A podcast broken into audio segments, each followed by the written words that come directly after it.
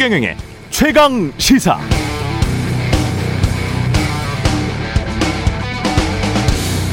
네, 세계 주요 국부 펀드 가운데 가장 규모가 큰 무려 1조 1,867억 달러의 자산을 보유하고 있는 노르웨이 연기금이 최근 현대건설을 환경 파괴, 부패 혐의 등으로 4년간 투자 대상에서 아예 제외시켜 버렸죠.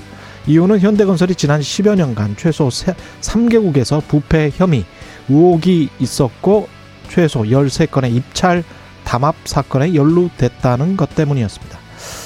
ESG, 환경, 사회, 기업의 지배구조가 투명하고 윤리적이지 않으면 투자하지 않는다는 전 세계적인 기조가 점점 일반화, 보편화되고 있다는 하나의 증거. 비슷한 일은 우리 정부에서도 일어났습니다.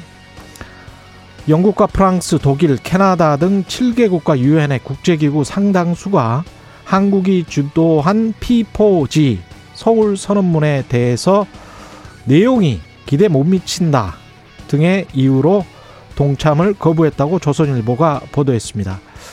열심히 준비해서 이만큼 기후변화에 대응하겠다고 해봤으나 유럽 나라들을 중심으로 그 정도로는 안 된다. 이런 답변을 받은 셈이죠. 과거 방식으로 기업을 경영하는 것, 과거 방식으로 적당히 기후 변화에 대응하려 하는 것, 이제 먹히지 않는다는 분명한 방증들입니다. 세계는 빠르게 변화하고 있습니다. 적응하지 못한다면 뒤처지, 뒤처질 수밖에 없습니다.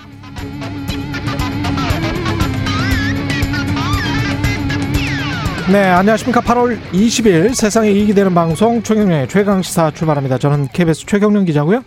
최경련의 최강 시사 유튜브에 검색하시면 실시간 방송 보실 수 있습니다. 문자 참여는 짧은 문자 50원, 긴 문자 100원이 드는 샵 9730 무료인 콩 어플 또는 유튜브에 의견 보내주시기 바랍니다. 오늘 1부에서는 언론중재법 개정안 관련해서 정의당 배진교 원내대표와 이야기 나눠보고요. 2부에서는 국민의힘 하태경 의원 만납니다.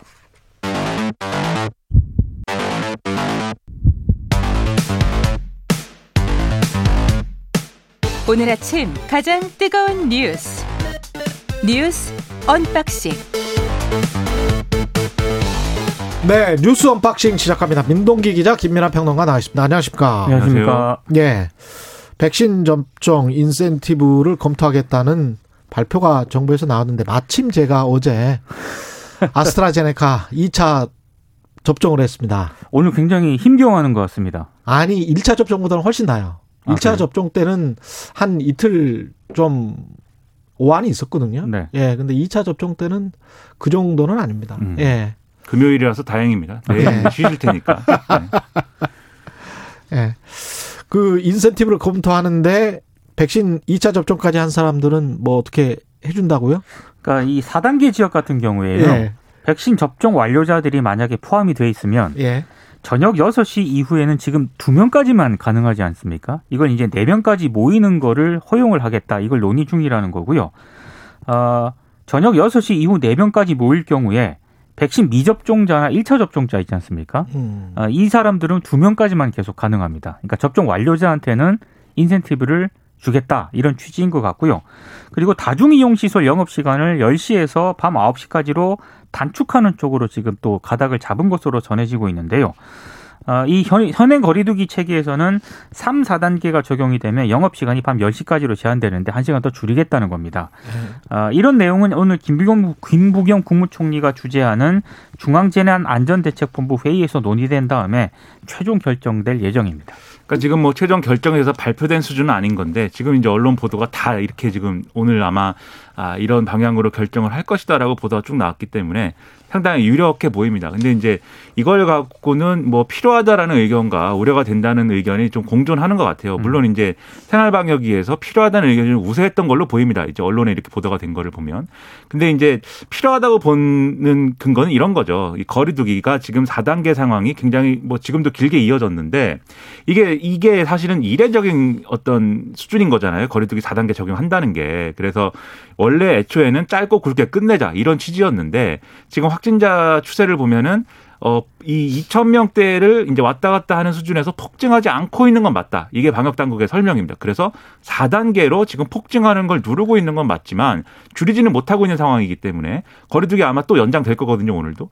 근데 이, 사, 이 이례적인 수준의 어떤 어, 제한이라고 할 수 있는 4단계 거리두기를 계속 연장할 경우에 소상공인 자영업자들은 너무 힘들다라고들 그렇죠. 하기 때문에 그런 이 부분에서 뭔가 그래도 풀어줄 수 있는 여지를 남기기 위해서 뭔가 해야 된다. 이제 이런 분위기가 강한 것 같아요. 그러다 보니까 백신을 맞은 사람의 경우에 2차 접종까지 마무리한 사람들의 경우에는 뭐 4명까지는 뭐 해도 되지 않겠느냐 이제 이런 제안이 나온 것인데 문제는 뭐냐면 이게 이제 현장에 끼치는 혼란이 있을 수가 있습니다. 예를 들면 백신 접종한 사람인지 안 한 사람인지 그 사람들이 어떻게 모여 있는 것인지를 단속을 하거나 확인을 해야 되는데 그게 잘 되겠느냐 이런 부분이 있고 그래서 이 다중이용 시설의 혼란, 방역상의 혼란이 있을 수가 있고 그리고 지금 델타 변이가 유행을 주도한다라고 이제 얘기를 하고 있는데 이 경우는 백신을 맞은 사람을 보호하는 효과는 이제 뭐 여전히 이제 유지가 되고 있지만 다른 사람에게 옮기는 효과는 상당히 떨어지는 걸로 나오는 그런 상황이어서 좀 우려가 된다는 얘기 있거든요. 그리고 지난번에 이제 7월 달에 백신 인센티브 얘기 나온 다음에 확진자가 이제 늘어난 부분도 있어서 이게 혹시나 완화의 신호로 읽혀지면 안 된다. 그러다 보니까 10시까지 영업 제한 9시로 그러면 당기자. 얘기가 이렇게 돼- 진행되는 것 같아요. 언론 보도 내용을 종합하면. 근데 이게 잘못하면 잘 설명되면은 이게 뭐 이런 인센티브도 있고 또 사람들이 백신 접종을 더 많이 해야 되는 유인도 필요하니까 에, 이런 것들로 한번 더 거리두기 연장을 해보자. 이렇게 여론이 모아질 수도 있겠지만 이게 조삼모사 아니냐 이렇게 될 수도 있거든요. 그래서 이 과정과 이 맥락을 어떻게 잘 설명하고 설득하느냐가 굉장히 중요하다고 생각을 합니다. 확정이 되면 다시 한번 이야기를 해보죠. 예. 네. 지금 저 청취자 2912님은 백신 아직 못 맞은 사람들 많은데 다중이용 시설 영업을 9시까지 제한한다는 걸까요? 뭐 이렇게 이런 식으로 해석할 수도 있고 아니면 지금 말씀하신 것처럼 백신을 빨리 맞는 게 좋겠다라고 백신 인센티브를 줘서 좀 더 그 접종을 유도하는 것일 수도 있고 뭐 그런 식으로 그러니까 봐야 될 것도 같습니다. 정부의 예. 고민은 거리두기 피로감에 대한 어떤 그런 대책 이것도 음. 고민을 해야 되는 것 같고요. 음. 동시에 예방 접종 있지 않습니까? 예. 이거를 또 독려하는 그런 차원도 있는 것 같아요. 그러니까 방금 그렇습니다. 말씀드렸다시피 거리두기 강화로 확산세를 누르고 있는 건 맞지만 예. 줄이려면 지금 거리두기 단계를 더 높일 수가 없으니까 결국 백신 접종을 빨리 시키는 방법밖에 없거든요. 그러니까 그렇습니다. 그걸 위한 대책도 있어야 되는 거죠 지금. 오락 가락 종부세, 종부세는 상위 2%그 안이 있었었잖아요. 예, 여당의 상위 2% 안이 있었는데 여야가 합의해서 11억까지부터 완화를 11억까지 공시 네. 공시지가 11억. 예. 네. 네. 9억에서 11억으로 완화하는 그런 개정안이 어제 국회 네. 기획재정위원회를 통과했습니다. 공시가 11억부터는 종부세를 내야 된다는 말이죠. 그렇습니다. 예. 어, 말씀하신 것처럼 더불어민주당 원래 안은 공시가격 상위 2%의 종부세를 부과하는 그런 내용이었는데 이 안은 폐기가 됐습니다. 이 종부세법 개정은요. 9억 초과 공동주택이 6배 이상 늘어났다. 그래서 집값이 급등을 하면서 납부 대상자가 크게 늘어났기 때문에 부과 기준을 완화해야 된다. 제가 봤을 때 이거는 일부 경제지들이 좀 많이 주장을 했던 그런 내용인데 이런 지 주장을 여야가 이제 받아들인 것 같고요. 음. 그래서 이번 개정안으로 공시가 9억 이상 기준을 적용했을 때 납부 대상자 가운데 한 9만 명 가까이가 혜택을 볼 것이다. 이런 관측이 나오고 있습니다. 근데 만약에 지금 원래는 이 11억 기준선이 국회를 통과하면은요, 납부 대상에서 9만 명 정도가 제외가 되기 때문에 원래 세수가 한 1956억 정도로 추정이 됐었거든요. 9억을 기준으로 했을 때. 예. 근데 11억을 기준으로 하면은 1297억 정도 세수를 거둘 것으로 보입니다. 한 650억 정도가 이제 줄어든다는 그런 얘기인데 아, 상당히 좀 후퇴한 안으로 좀 평가가 되고 있습니다. 그러니까 이게 그 원래 이제 상위 2%에 대해서 종부세를 과세하는 방안으로 그러니까 일종의 상대 평가로 이제 바꿔야 된다라고 주장했던 맥락은 부동산 가격, 그러니까 서울 아파트 가격이 오르고 내림에 따라서 종부세를 내야 되는 사람이 늘고 주니까 이 종부세를 내야 되는 사람이 늘고 주는 거에 따른 정치적 이 부담이 너무 크기 때문에 어, 가격이 어떻게 형성되든 상위 2%만 내는 세금으로 만들겠다 이런 취지였던 거잖아요. 근데 이게 무리수가 당연히 있습니다. 왜냐하면 어쨌든 조세라는 것은 이 어떤 일관된 기준에 따라서 이제 진행이 돼야 되는 것인데 상위 2%다라고 하면 그 상위 2%가 누군지를 골라내기 전에는 내가 이제 그 세금을 내야 되는지 안 내야 되는지도 모를 뿐더러 남의 자산의 가격 변동에 따라서 내가 내야 되는 세금이 달라질 수가 있는 것이기 때문에 이런 부분에 있어서 어떤 위헌 논란이나 이런 게 계속 돼왔던 거거든요. 그런데 이제 핵심은 뭐냐면 이걸 2%로 하자고 얘기를 하기 시작한 것도 사실 일부 지금 세금을 내야 되는 사람들이 늘어났기 때문에 이게 부담이어서 이걸 줄이고 싶다라는 것이 전제가 됐다. 이렇게 이제 우리가 해석을 많이 했는데 여당은 아니라고 사실 했습니다. 그런 차원이 아니다. 우리 최경영의 최강 시사에서도 김진표 의원 인터뷰할 때 그렇게 얘기도 하고 그랬어요. 이게 뭐 부자들 감세 부자 감세 차원이 아니고 종부세라는 세금의 원래 취지를 살리기 위해서다. 이렇게 설명을 했습니다. 그러나 이제 그때 비판들을 많이 했죠. 그런데 이제는 어 애초에 이제 그 피해 가려고 했던 선택지 9억에서 그냥 11억으로 어 공시 가격 기준을 높이면 되는데 왜 2%로 하느냐. 이 반론에 대해서 그동안은 그렇게 가는 것은 부자 감세가 되기 때문에 안 된다라고 했는데 이제는 이제 그냥 하기로 한 거잖아요. 그러니까 요걸 이제 2% 안을 들고 나왔을 때 이미 다 먹었기 때문에 상대적으로 부담이 줄어든 상황에서 이제 11억 을 원래 이제 뭐 판단한 대로 가기로 한 것인지는 모르겠지만 어쨌든 이거에 대해서는 비판이 많이 나올 수밖에 없죠. 결국은 결국은 세금 내는 사람들에 대해서 종부세를 내는 사람들에 대해서 결국은 종부세를 깎아주는 선택을 한 거 아니냐 이 비판이 안 나올 수가 없는 조건입니다. 이게 야당도 합의를 했다는 것도 저는 좀 특이하다고 봐요. 이 상황이 뭐 그냥 2%로 가도록 네. 놔둘 수도 있었을 텐데 11억으로 해서 그 정도의 합의를 했다는 게 어떤 정치적 메시지를 담고 있는지 모르겠습니다. 선거를 앞두고. 그래서 예. 야당은 사실 2% 안이 나왔을 때 그냥 예. 11억으로 하는 게 맞다고 주장을 했어요. 그러다 음. 보니까 이번에 국회에서 논의를 할 때. 여당이 합의를 한 건가? 그렇죠. 그렇죠. 아. 네. 여당이 여당이 이런 여러 가지 비판을 이미 받을 건 다 받았고 예. 그리고 이 근본적인 한계가 있으니 2% 아니라고 하는 법률상의 한계가 있으니 음. 야당의 의견을 절충해서 받아들이는 어떤 그런 형식을 갖춰서 지금 이 11억 기준으로 이제 바꾼 거다 이런 거죠. 이게 그러니까 대상자가 이렇게 되면 한 뭐 7, 8만 명 정도 더 줄어든다며요. 종부세 내는 사람들이. 네. 그죠? 그렇습니다. 이 3%, 아니 2%를 기준으로 했을 때 지금 이제 한 이 주택 가격이 그럴 음. 경우에 과세 대상이 되는 주택 가격이 한 10억 원을 좀 넘는 수준이 될 것이고 공시 가격에 예, 예, 예. 그리고 예, 거기에 그만합시다 이제 네. 이 아, 7, 8만 명이면 네. 우리가 사실 자영업 관련해 가지고 지금 재난지원금 혜택을 못 받는 사람들 숫자보다도 못한 숫자인데 여기에 관련해서 언론이 너무 많이 다루고 있는 것도 좀 문제인 것 같아요. 그러니까 맥시멈 네. 9만 명이거든요. 예. 9만 명을 위해서 여당이 이게 그동안 이제까지 무슨 논의를 했던 건지 모르겠어요. 여당이 특히 사실 그 재보궐 선거에서 지자마자 이걸 가지고 나왔잖아요. 그렇죠. 정말 바보 같은 것 같아요. 예. 그러니까 뭐, 새로운 국가주택의 기준입니다. 이제 예. 9억 이상의 이게, 이게 국민의 민생과 얼마나 크게 상관이 있는 건지 좀 이해가 안 됩니다. 저는 그 7, 8만 명이 중하위층 자영업자 그다음에 지금 뭔가 굉장히 코로나 때문에 타격을 입는 사람들 그 사람들한테 모든 언론과 정치가 관심을 가졌다면 그런 10만 명 또는 10만 명이 아니죠 사실은 100만 그렇죠. 명, 200만 명이 될 겁니다. 그런 사람들한테 관심을 가졌다면 합당한 관심인데 그러니까 그게 아니잖아요. 목소리가 네. 과잉 대표됐고요. 거기에 여당이 후퇴했다고 생각합니다. 음. 그렇죠. 네. 종부세 이야기는 그만하고요. 황교익 그 논란 황교익은 자진 사퇴 시사했습니다. 수습 국면으로 어제 급격하게 선회가 됐습니다. 예. 이낙연 전 대표가 국회에서요 기자들이 황교익 씨가 이낙연 캠프에서 친일 프레임을 걸었다며 사과를 요구한다 이렇게 질문을 하니까 이낙연 전 대표가 직접 어, 저희 캠프에 책임 있는 분이 친일 문제를 거론하는 것은 지나쳤다고 생각한다며 사과를 했습니다. 그러니까 황교익 씨가 SNS에 자신도 이낙연 전 대표에게 뭐 짐승, 정치 생명, 연미복 등을 운운한 것은 지나쳤다고 생각한다 이렇게 얘기를 했고요. 네. 이해찬 전 대표가 참전을 하면서 급격하게 분위기가 바뀌었는데요. 어, 황교익 씨에게 연락을 해서 문재인 정부 탄생에 기여한 분이다. 이번 일로 마음이 많이 상했으리라 생각한다.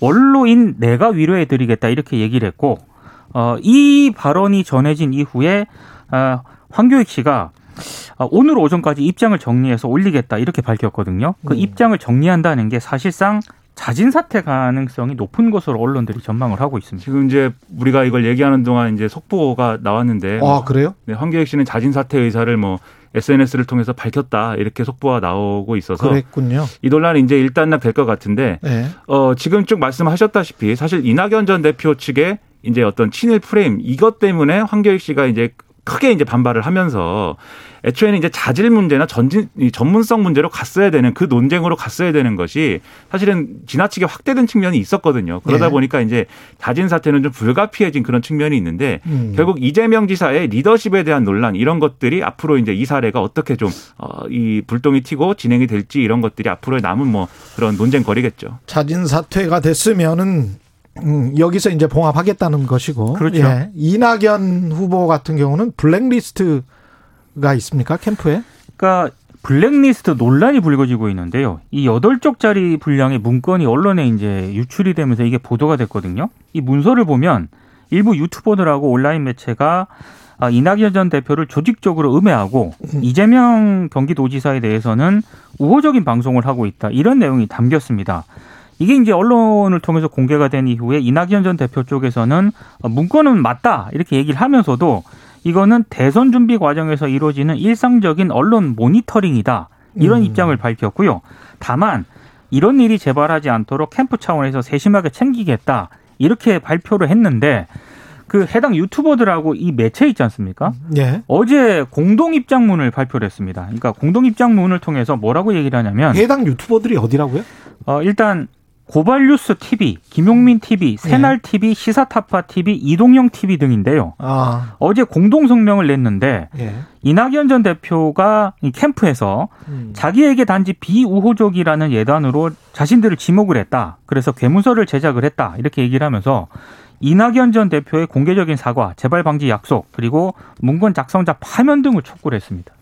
그러니까 이 문건을 작성한 이유가 중요한 것 같아요. 그러니까 대략적으로 뭐 어- 어느 수준에서 어떤 취지로 이 문건을 작성했느냐에 따라서 문제의 크기가 달라질 것 같은데 예를 들면 이런 유튜브 방송들이 있어가지고 어, 이낙연 전 대표에게 너무 불리하기 때문에 여기에 뭔가 대응을 해야 된다. 그래서 이러저러한 대응책을 피- 대응책이 필요하다. 뭐 이렇게 적혀 있는 문건이면은 다소 이제 그것은 부적절한 측면이 있을 것 같은데 이런 상황이다라는 어떤 현황을 이제 어떤 파악하고 보고하기 위한 뭐 그런 차원이다라고 하면은 뭐 이게 어떤 뭐 언론 자유의 위축이라든지 뭐 이렇게까지 얘기할 사안은 좀 아니지 않나 이렇게 생각이 되는데 그래서 이걸 해명하는 게 중요한 것 같습니다. 일단은 문건이 있다는 것은 확인이 됐기 때문에 무슨 의도인지 이거 가지고 뭘 하려고 한 것인지 네.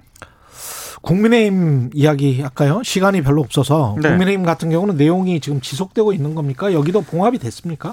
봉합이 된 것 같지만 여전히 네. 좀 갈등은 좀 남아 있습니다. 특히 어제 국민의힘 당원 게시판에요.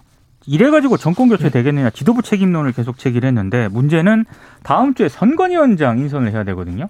근데 이준석 대표는 여전히 서병수 경선 준비 위원장을 미는 것으로 지금 알려져 있고 음. 다른 캠프 쪽에서는 서병수 위원장은 절대 안 된다 이런 입장을 가지고 있기 때문에 다음 주 2차 대전이 발발할 가능성도 존재하고 있습니다. 어제 김재원 최고도 서병수는 안 되는 식으로 이야기를 했죠. 특히 네. 원희룡 전 지사는 어, 기자들이 물어보니까 서병수 선관위원장으로 강행할 경우에는 이번보다 더 큰 충돌이 일어날 것이다 이렇게 경고를 하고 있는 상황이고 예. 또 어제 원희룡 전 지사가 이 상황을 봉합하는 쪽으로 선택한 거에 대해서 여러 가지 이제 해석들을 말씀드렸는데 기자가 물어봤습니다.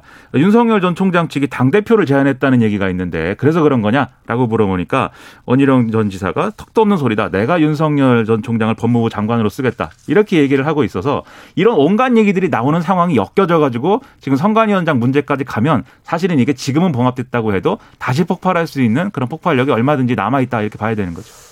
차기 차차기까지 노리는 어떤 당권과 연계시켜서 이야기가 진행되고 있을 수도 많이 있나요? 많이 그렇게 해석들을 하고 있습니다. 그러니까 대선이 끝이 아닌 겁니다. 대선으로 네. 세상이 끝나지 않습니다. 그렇죠. 대선 이후에도 계속 어. 우리 인생은 계속되기 때문에 아, 이 대선 이후에 당권도 있지만 그다음에 뭐가 있습니까? 지방선거도 있습니다. 그렇죠. 지방선거에 나가겠다고 생각하는 분들도 있을 것이고 내가 지방선거에서 공천권을 행사하겠다고 생각하는 분들도 있을 것이기 그러네요. 때문에 예. 이것은 쉬운 일이 아닙니다. 모두의 인생에 걸려 있습니다.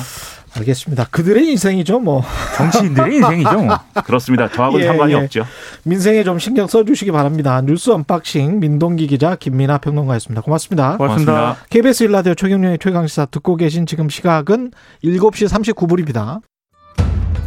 오늘 하루 이슈의 중심. 당신의 아침을 책임지는 직격 인터뷰. 여러분은 지금 KBS 일라디오 최경영의 최강 시사와 함께하고 계십니다. 네, 언론사의 징벌적 손해배상을 적용하는 언론중재법 개정안이 어제 국회 상임위 전체 회의를 통과했습니다. 야당은 강력하게 반대를 하고 있고요. 여당이 단독으로 처리를 했습니다. 개정안 반대하고 있는 정의당의 배진교 원내대표 연결돼 있습니다. 안녕하세요. 네, 안녕하십니까. 정의당 원내대표 배진교입니다. 예. 사실상 여당 단독으로 이제 처리가 된 거잖아요. 어제 국회 네네. 문체부 전체회의 통과했습니다. 입장은 반대시죠? 네, 뭐 지금까지 입장을 계속 말씀드렸고요. 예. 뭐 어제 여당의 단독 처리는 민주당의 입법 폭주라고 볼 수밖에 없죠. 민주당의 입법 폭주다. 예. 네, 사실 뭐 민주당 제외하고 지금 찬성하는 곳이 없지 않습니까? 예. 뭐 민주당은 언론계가 반발하니까 그걸 기득권의 반발이라고 치부하는데 예. 물론 뭐 언론 당사자니까 100번 양보해서 뭐 그렇게 얘기할 수 있다고 하더라도 음. 사실은 뭐 시민사회나 학계나 할것 없이 찬성하는 사람 찾아보기 힘들다는 거죠.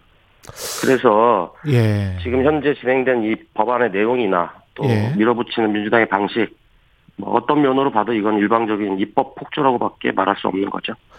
여론조사가 8월 2일자 언론 보도에 쭉 나온 거 보면 네네. 그 YTN 의뢰로 여론조사 전문기관 리얼미터가 지난달 30일 그러니까 7월 30일이죠. 네네. 전국 성인 남녀 500명을 대상으로 조사한 결과는 언론중재법 개정안에 대해서 찬성한다는 의견이 56%였어요. 네네네. 반대한다가 35%고 네네. 이거는 어떻게 봐야 될까요? 저는 이제 여론조사 문안의 결과라고 보는데 아, 문안의 결과다. 당연히 지금 가짜 뉴스나 이런 피해에 대해서 국민들이 예. 가짜 뉴스와 관련된 법을 제정하라고 하는 요구는 상당히 높은 상황이죠. 그리고 정의당도 그런 부분과 관련해서는 적극적으로 찬성하고 개, 어, 개정해야 된다라고 파- 판단하고 있는 거예요. 예. 그런데 문제는 이렇게 했을 때, 예. 그러니까 실제적으로 언론의 독립성을 크게 침해하면서 이렇게 하는 법이 이, 맞느냐라고 하는 여론조사를 한다면 어떤 여론조사 결과가 나올지는 알 수 없는 거죠. 어떤 부분 어떤 부분에서 언론의 독립성을 크게 침해한다라고 보시는 거죠, 정의당이? 어, 지금 민주당이 언론중재법을 개정한다고 했을 때 저희들이 크게 여섯 가지 문제들을 제기를 했었는데 네. 첫 번째로는 정치 권력이나 경제 권력에 있는 사람들은 배제해야 된다라고 주장을 한 거죠. 그래서 고위공직자, 선출직 공무원, 대기업 등과 관련해서는 손해배상 청구 대상에서 제외를 해야 된다고 얘기를 했던 거고 예. 기업의 경우에도 대기업만으로 한정할 것이 아니라 실제적으로 전략적 공세 소송이라고 표현을 하는데 예. 최근에 쿠팡이 쿠팡 내 노동 실태를 보도한 언론사들을 상대로 손해, 손배, 손해배상 청구 소송을 남발을 했거든요. 예. 이런 소송을 할 수 있는 기업들이 어디 대기업뿐이겠습니까? 예. 실제 이런 소송을 할 수 있는 기업의 경우가 상, 상당하기 때문에 이런 예. 부분들도 범위를 넓혀야 된다는 거고 그리고 허위 조작 보도라고 하는 그래서 자체가 잠깐만요. 네네. 그래서 이제 네네. 그 지금 현재 통과된 언론중재법에는 어떻게 돼 있습니까? 지금 통과된 언론중재법에는 문제 제기를 하니까 현직 고위공직자 와 그다음에 선출직 공무원, 대기업 임원은 제외하기로 했습니다. 예. 그런데 이렇게 개정 수정안을 제출하긴 했지만 실제로는 아, 전직 고위공직자, 선출직 공무원 또 그들이 퇴임한 일정 시점까지는 영향력을 행사할 수 있기 때문에 이런 예. 사람들도 일정 시점까지는 청구 어, 대상에서 제외해야 된다라고 하는 게 이제 저희 주장인 거고요.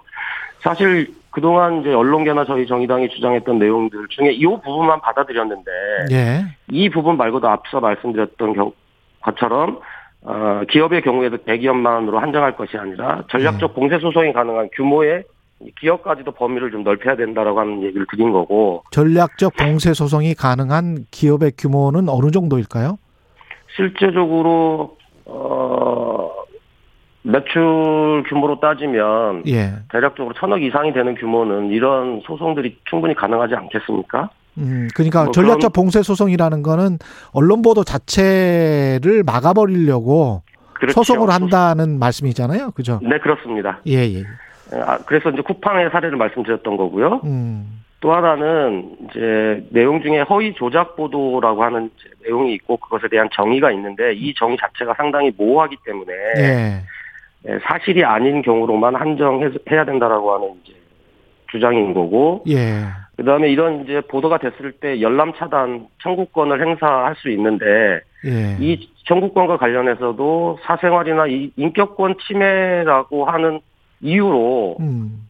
계속적으로 청구를 남발할 가능성도 있기 때문에 이런 부분에 대한 모호한 기준도 정확하게 할 필요가 있다는 말씀드리고 무엇보다 더 중요한 잠깐만요. 것은 열람 차단 청구권은 또 청취자분들이 잘 모르실 가능성이 높기 때문에 그건 뭡니까? 이제 기사 기사가 올라갔을 때 예. 그 기사에 대해서 어 열람할 수 있는 그러니까 일테면 이제 기사 자체를 막는 거죠. 아, 그래서 왜냐하면 이 보도 자체가 네네네. 잘못됐으니 그 사람 입장에서는 네네네. 그래서 잘못됐으니 이거를 열람 자체를 차단시켜 달라 네네네네네네. 그런 소송을 내면 그러면 그렇죠. 이제 차단이 된다는 거죠. 그렇죠, 그렇죠. 근데 이제 그것 자체가 어 사실은 알고 보니 정직한 보도였는데 네네. 그 그런 정직한 보도도 차단할 수 있는 우려가 있다 이 말씀을 하시는 거죠 지금. 그, 그렇습니다. 예, 정확하게 말씀해 주신 거고요. 예 예. 그런데 그런 부분들에 있어서 사실인 보도인데도 이것이 예. 사생활이나 또 인격권 침해라고 하는 이유로 이런 소송들을 통해서 악용할 가능성이 많다는 거죠. 그래서 이런 기준들도 정확하게 할 필요가 있다는 거고, 예.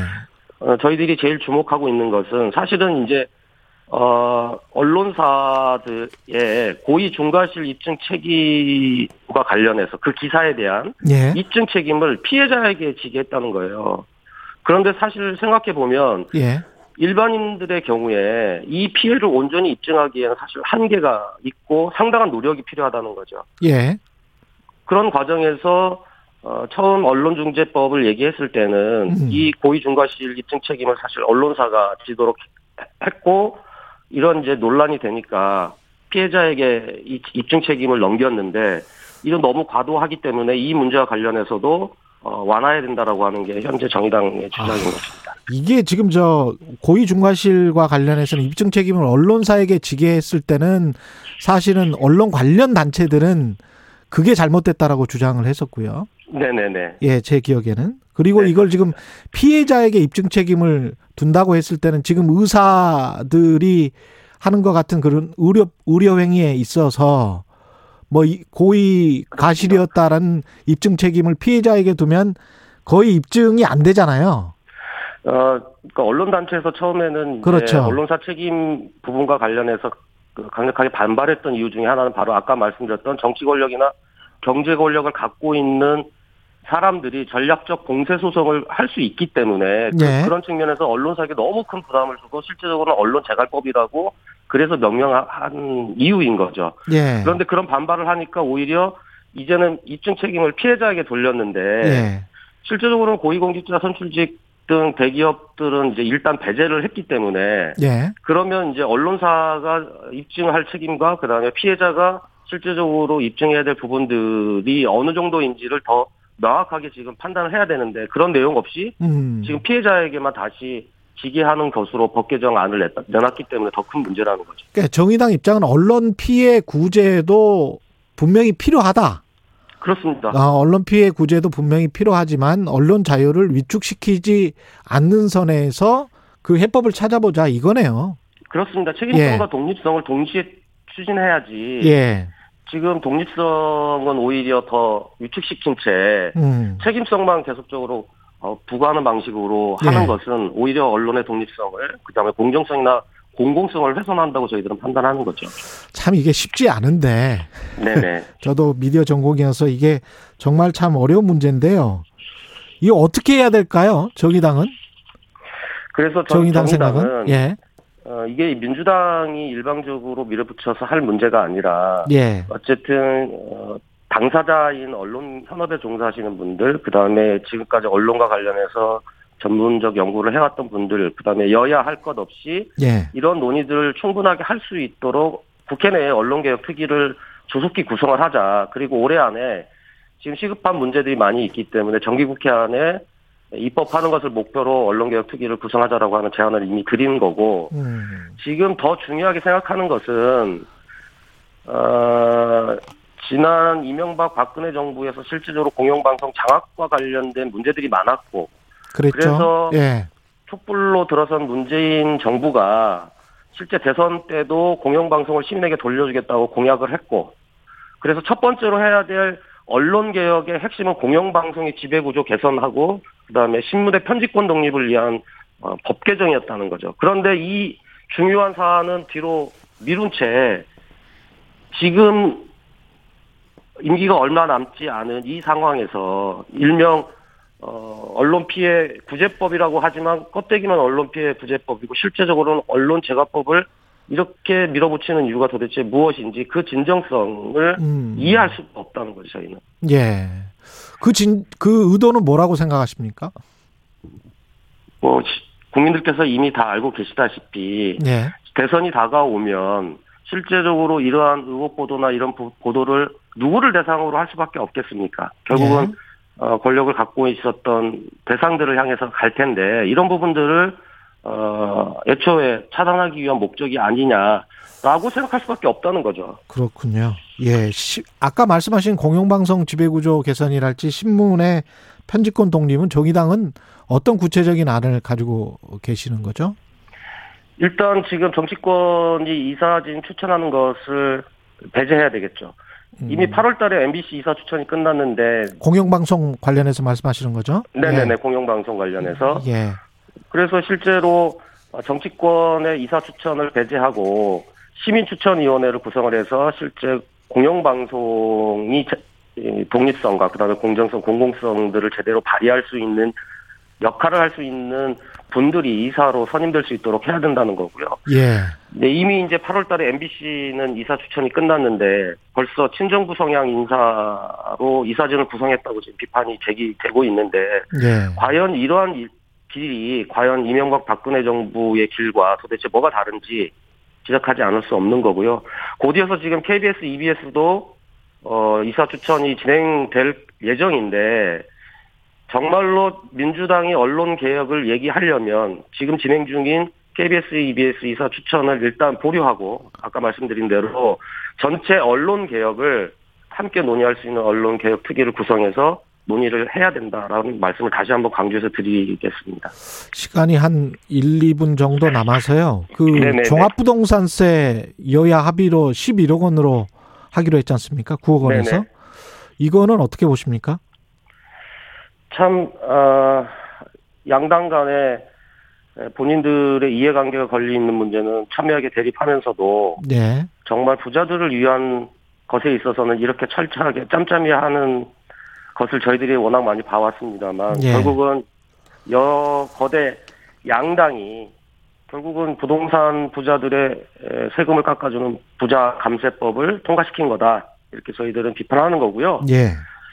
어, 지난번에도 말씀드렸는데 이 법안이 통과되면 9억에서 이제 11억 원 사이의 고가주택 보유자들이 약 9만 명 정도 되는데 이분들은 이제 종부세가 면제되는 거죠. 그래서 실제 세 부담이 전체 액수로 따지면 약 한 650억 정도가 줄어들고 이거에 연동해서 11억 원 이상 어, 고가주택 보유자들의 종부세도 대폭 낮아지게 된다는 거죠. 예. 실제로 장애인 의원이 이제 받은 자료를 분석한 거에 따르면 음. 공시가격이 11억 원의 주택 세부담은 82만 원이 감소하고 공시가 20억 원의 주택을 갖고 있는 분들의 세부담은 220만 원이 감소한다는 것이죠. 음. 그러니까 애초에 종합부동세 종부세라고 하는 것이 집값이 오르면 과세 대상자도 늘어나게끔 하고 조세 형평성 취지에 맞게 설계된 것인데 예. 양당이 통과시킨 개정안은 조세 체계도 조세 정의도 없는 것이죠.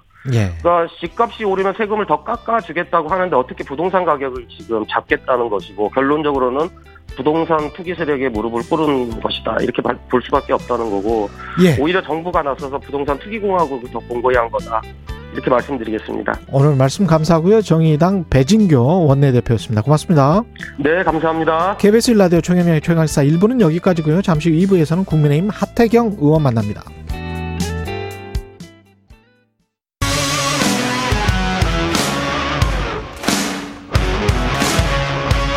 오늘 하루 이슈의 중심 최경영의 최강 시사 네, 토론의 개최 여부에서부터 출발해서 녹취록 파문까지 내부 상황이 복잡하게 전개되던 국민의힘. 일단은 갈등이 봉합되는 분위기긴 한데 내관이 여전히 남아 있습니다. 선관위원장 인선, 경선 룰 어떻게 될지 오늘은 국민의힘 하태경 대선 예비 후보 연결돼 있습니다. 안녕하세요. 예, 안녕하세요. 대경입니다. 예. 하태경 의원님 연결돼 있고요. 그제 기자회견도 하셨는데 이 전화 녹, 통화 녹취록 공방에 관해서는 이게 누구가 뭘 잘못한 겁니까? 원희룡 후보의 잘못입니까? 이준석 당대표의 잘못입니까? 뭐 사실 그 누워서 침 뱉기 하는 거죠. 이게 그 예. 솔직히 좀 착잡했고요. 예. 어좀이 이 일종의 자해 정치하는 걸 좀 빨리 중단시키기 위해서 제가 목소리를 좀 냈고 아, 그러셨군요. 예. 예, 뭐 결과적으로 보면 서로들 좀 자제하고 있잖아요. 예. 어, 그래서 뭐 제가 생, 어, 생각한 효과는 음. 어느 정도 뭐 거두었다고 생각하고 예. 이런 이 뭐 이런 식의 누워서 침뱉기 경쟁하면 결국 정권 교체에 찬물만 끼얹는 거거든요. 네. 당 지지율 떨어지고 국민들 실망 커지고 예. 이제 앞으로 좀 더 이상 안 그러셨으면 좋겠어요. 예. 왜 그랬던 것 같으세요? 원희룡 후보 같은 경우는? 저는 이제 아무래도 이제 그 이슈 주목도가 높은 두 사람이잖아요. 이제 이준석 대표나 예. 아, 윤석열 후보나 예. 양쪽을 오가면서 이제 노이즈 마케팅을 하는 거죠. 아. 그러니까 자기 이 정치 욕심 때문에 예. 양쪽을 오가면서 이제 뉴스 주목도 높이려고 노이즈 마케팅을 하- 하는 거고 예. 어 철저하게 당을 그 강화시키고 예. 어 정권 교체 가능성을 높인다 이런 생각이 없는 거죠. 정권 아. 교체에 찬물을 끼얹고 당 지지율 떨어져도 내 주목도 올라가면 된다. 예. 이런 굉장히 좀 저급한 정치를 하신 거죠. 그 어, 그런 이야기 있었잖아요. 왜 그 대통령은 윤석열하고 당 대표는 원희룡 해서 그거를 혹시 그런 안을 받아들인 거 아니냐. 그런 말이 오간 거 아니냐. 거기에 관해서 원희룡 후보는 국정 철학과 수권 능력 준비가 돼 있지 않다면 윤석열 후보가 저한테 무릎 꿇고 협조해야 하는 위치로 오게 될 거다. 뭐 이런 식으로 이제 말씀을 하셨는데 어떻게 보십니까? 그 전에 그런 이야기들이 오고 갈 수 있는 구조입니까? 뭐 그거야 뭐 알 수 없는데 뭐 예. 무릎을 꿇고 이런 좀 너무 과한 표현이 나오잖아요. 아, 그, 그 예, 예, 이후에 자연스럽지 않잖아요. 반응도, 예, 예, 원지사의 반응이 음, 너무 과한 표현이 나올 때는 뭔가 좀 당황했다는 이야기죠. 아, 당황하셨다. 예. 그, 앞으로 이제 경선 준비를 해야 되고, 위원장이 당장 가장 큰 문제인데, 어제 김재원 최고위원은 서병수 의원은 안 되는 것처럼, 현역 의원은 안 되는 것처럼 이제 말씀을 하시더라고요. 그러면서 이제 그래, 전 예. 국회의장이랄지 뭐 이런 분들 이야기 하시던데, 그래서 예. 그원 원 후보도 또 뭐 서병수 선관위원장 안 된다고 하던데 예, 이제 제가 당부드리고 싶은 거는 예, 이제 올림픽 선수들이 심판위원장 누구로 세워라 뭐 이런 이야기를 안 하, 이런 시비를 안 하잖아요. 아, 그러네요. 그러니까, 진짜. 예, 예, 예. 예. 그래서 뛰는 선수들은 좀 가만히 있는 게 이제 당에 도움이 되고 이건 당 최고위원회가 결정할 문제예요. 아, 그리고 어, 최고위원들 간에 누가 더 좋겠다 하는 거는 이견이 있는 게 자연스러운 거잖아요. 예, 선호한 사람이 차이가 있을 수 있고 예, 그 과정에서 좀 뭐 경론이 있을 수 있다고 보고요. 예, 어쨌든 이 부분은 어, 최고위의 총의가 모아져야만 된다. 어, 어떤 격렬한 반대가 있거나 이러면은 어, 쉽지 않잖아요. 결의가 안 될 텐데요. 뭐. 래서 그렇죠. 이건 예. 최고의 의결 사항이기 때문에 예. 후보들은 좀 빠지고 최고위에 예. 좀 맡겨놨으면 좋겠다는 생각. 그 어떻게 결정이 되는 겁니까? 그 절차나 과정이 최고위에서 가령 뭐 4대 4가 나왔다. 그러면 당 대표가 결정을 하는 겁니까?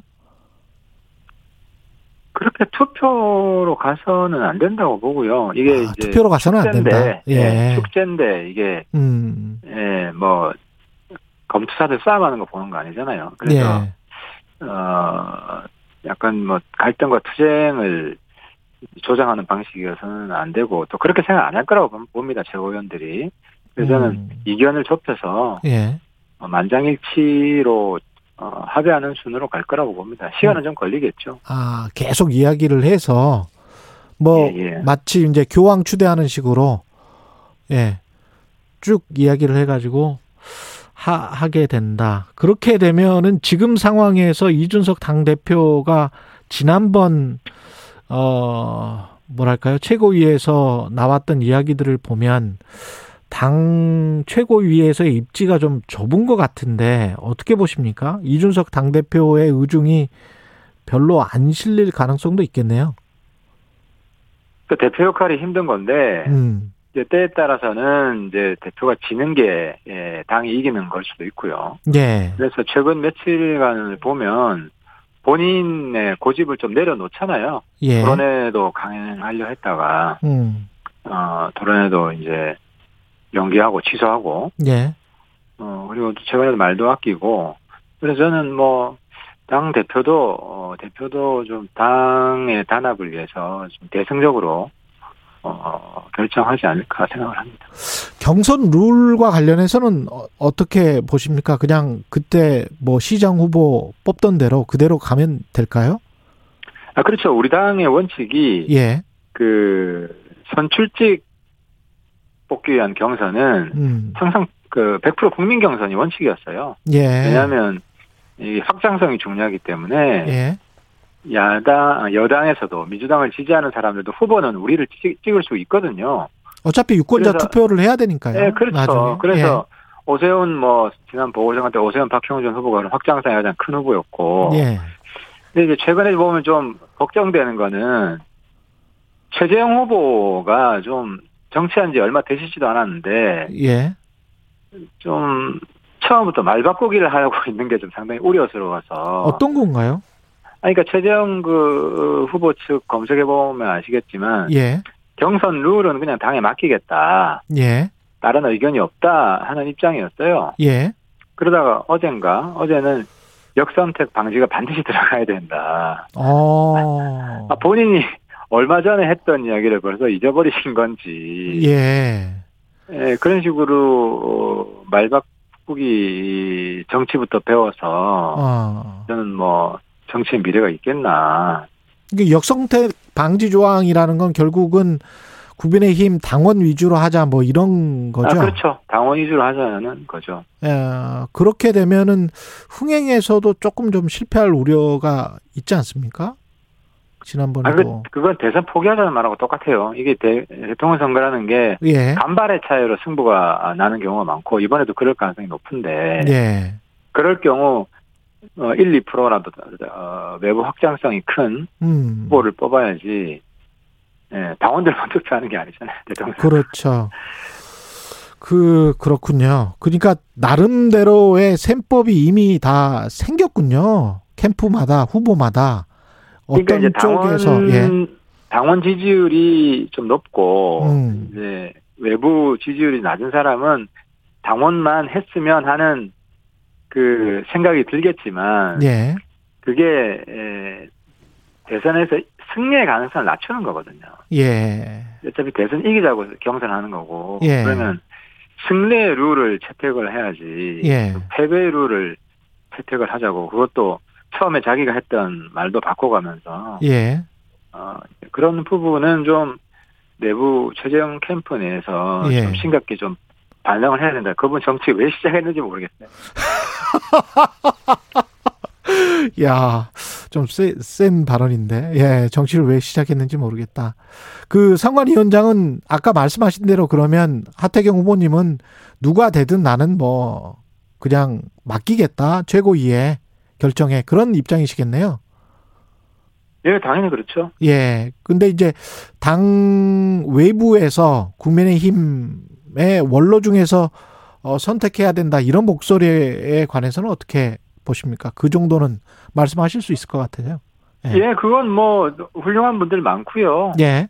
어, 저는 어, 어, 지도부가 다 만장일치로 합의할 수 있는 분 충분히 찾을 수 있다고 생각을 합니다. 아, 그렇군요. 25일 정견 발표회, 비전 발표회, 이거는 이제 토론회에서 어떻게 보면 약간 좀 맥이 빠지게 됐는데, 이거는 어떻게 진행될까요?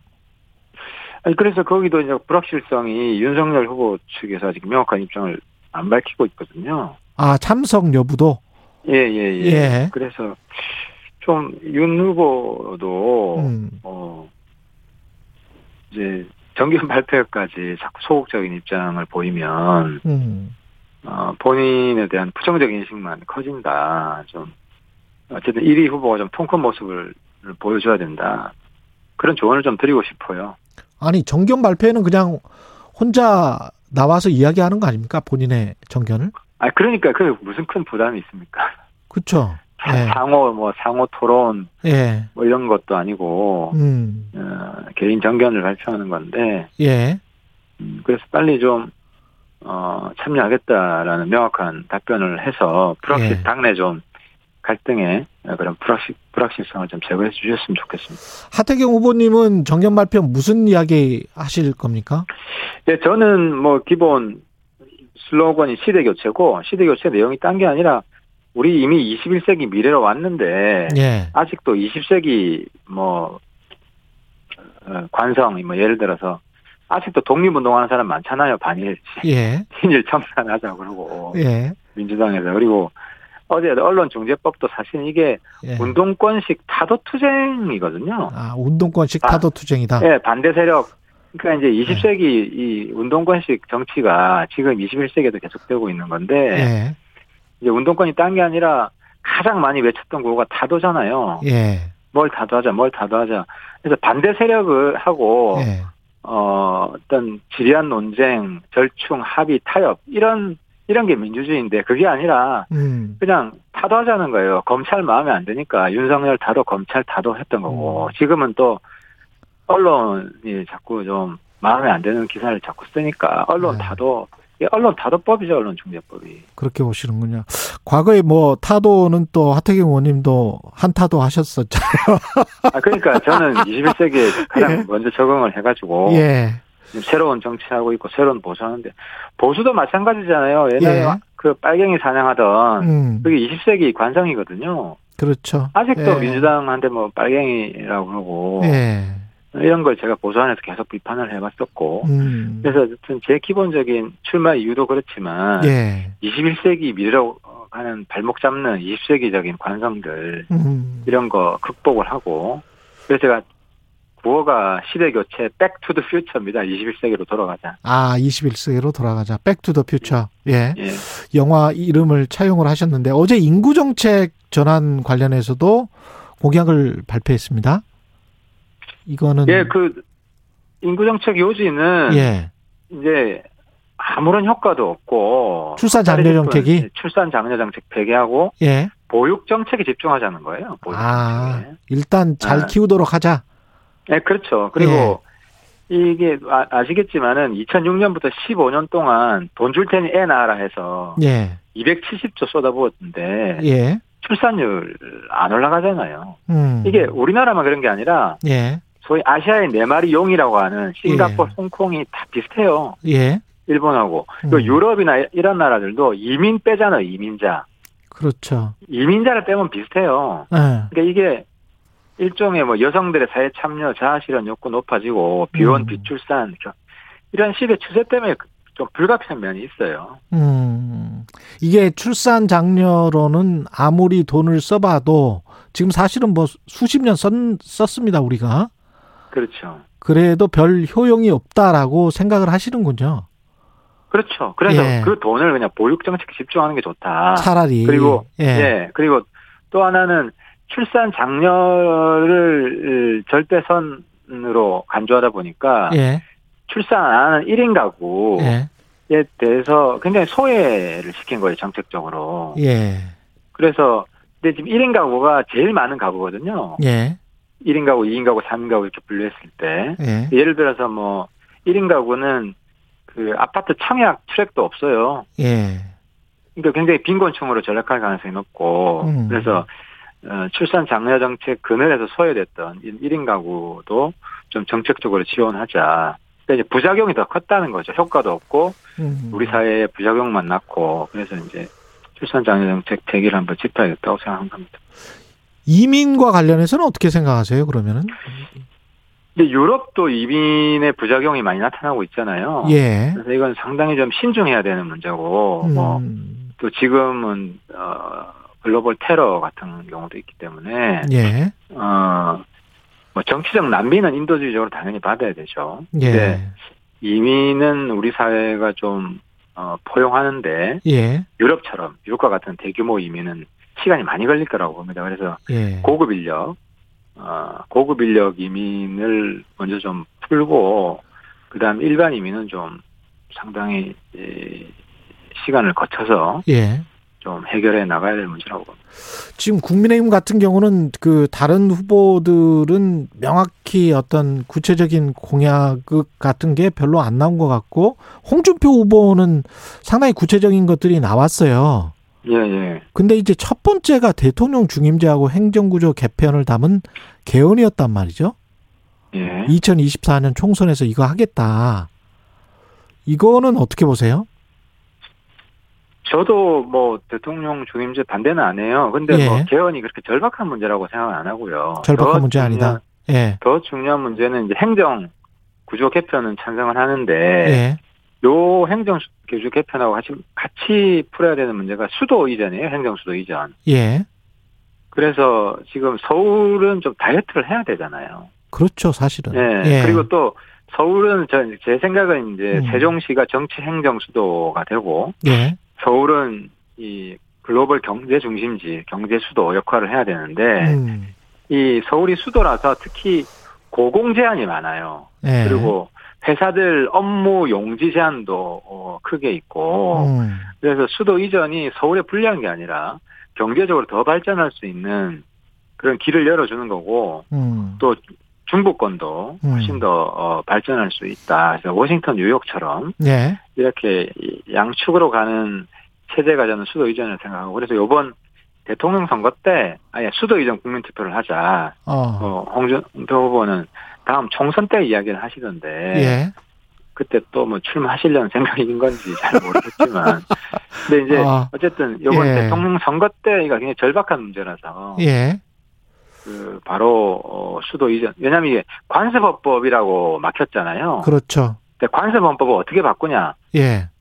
헌, 헌법에는 문장이 없단 말이에요. 없죠. 조항이. 그런- 그러니까 그런 국민 투표를 문장이. 하면 바뀌는 거예요. 아. 수도 이전에 관한 국민 투표를 해서 예, 그럼 관세법이 아. 바뀌는 거죠. 국민들이 바꾼 거니까 우리 관세를 바꾸겠다. 그렇죠. 어. 그래서 수도 이전을 하는 수밖에 없다. 그렇게 생각을 하시는 거군요. 예, 그래서 예. 이게 좀 공론화됐으면 좋겠어요. 예.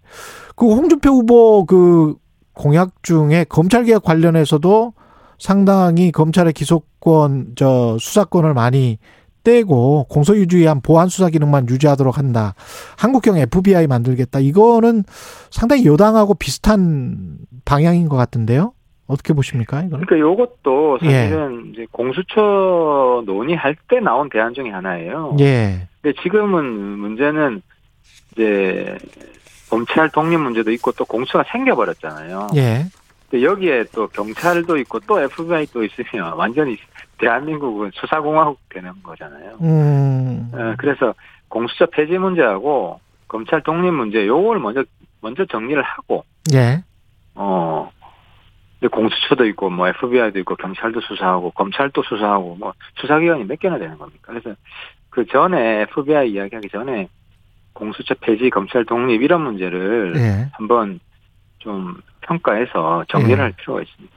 하 후보님 포함해서 사실은 국민의힘 같은 경우에 지금 나오는 여론조사들이 윤석열 후보가 좀 격차가 벌어지게 떨어지고 있어서 2위로 예. 당 후보들이 다른 후보들이 약진하지 않으면 좀 힘들지 않습니까? 분위기는 어떠, 어떠세요? 지금 전략적으로 좀 더 다른 후보들이 열심히 하지만 않으면 안 되는 그런 거 아닙니까?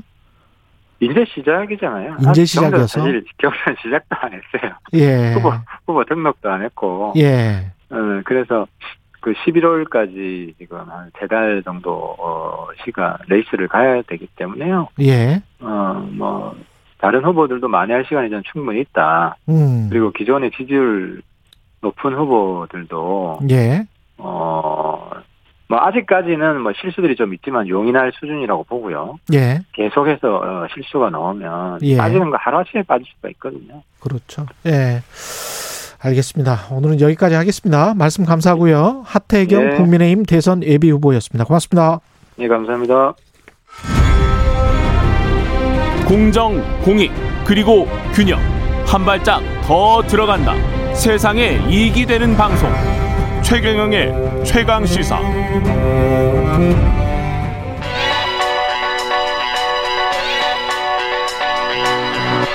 최강 시사 김수민의 눈.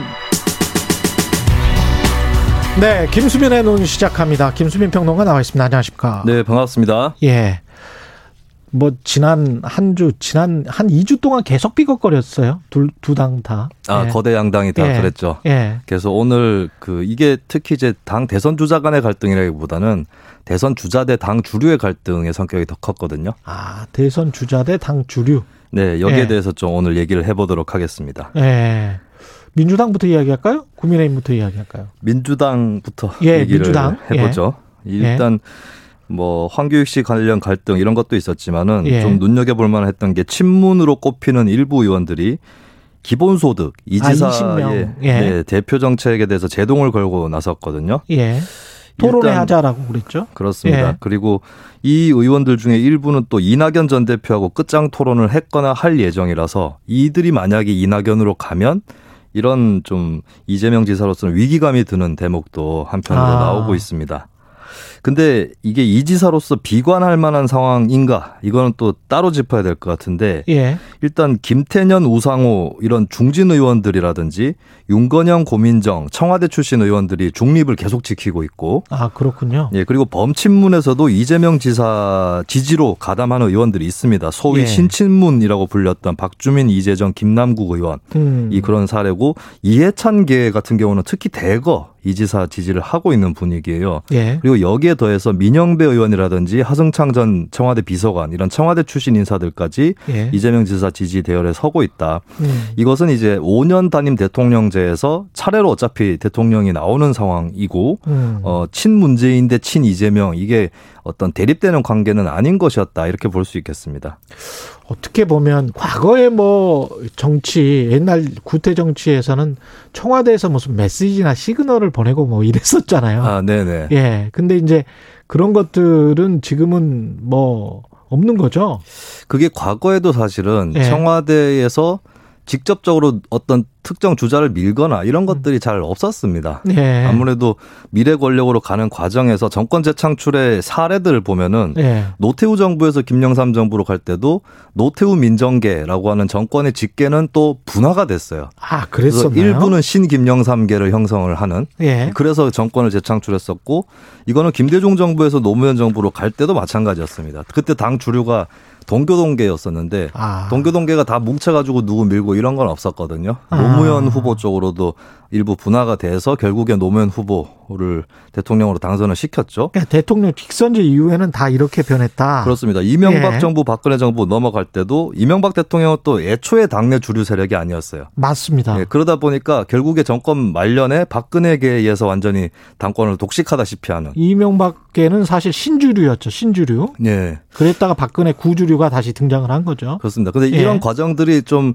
순탄하게만 진행이 안 된게 음. 항상 말이 있었어요. 뭐 노태우는 김영삼 안 밀고 다른 사람 밀 거다.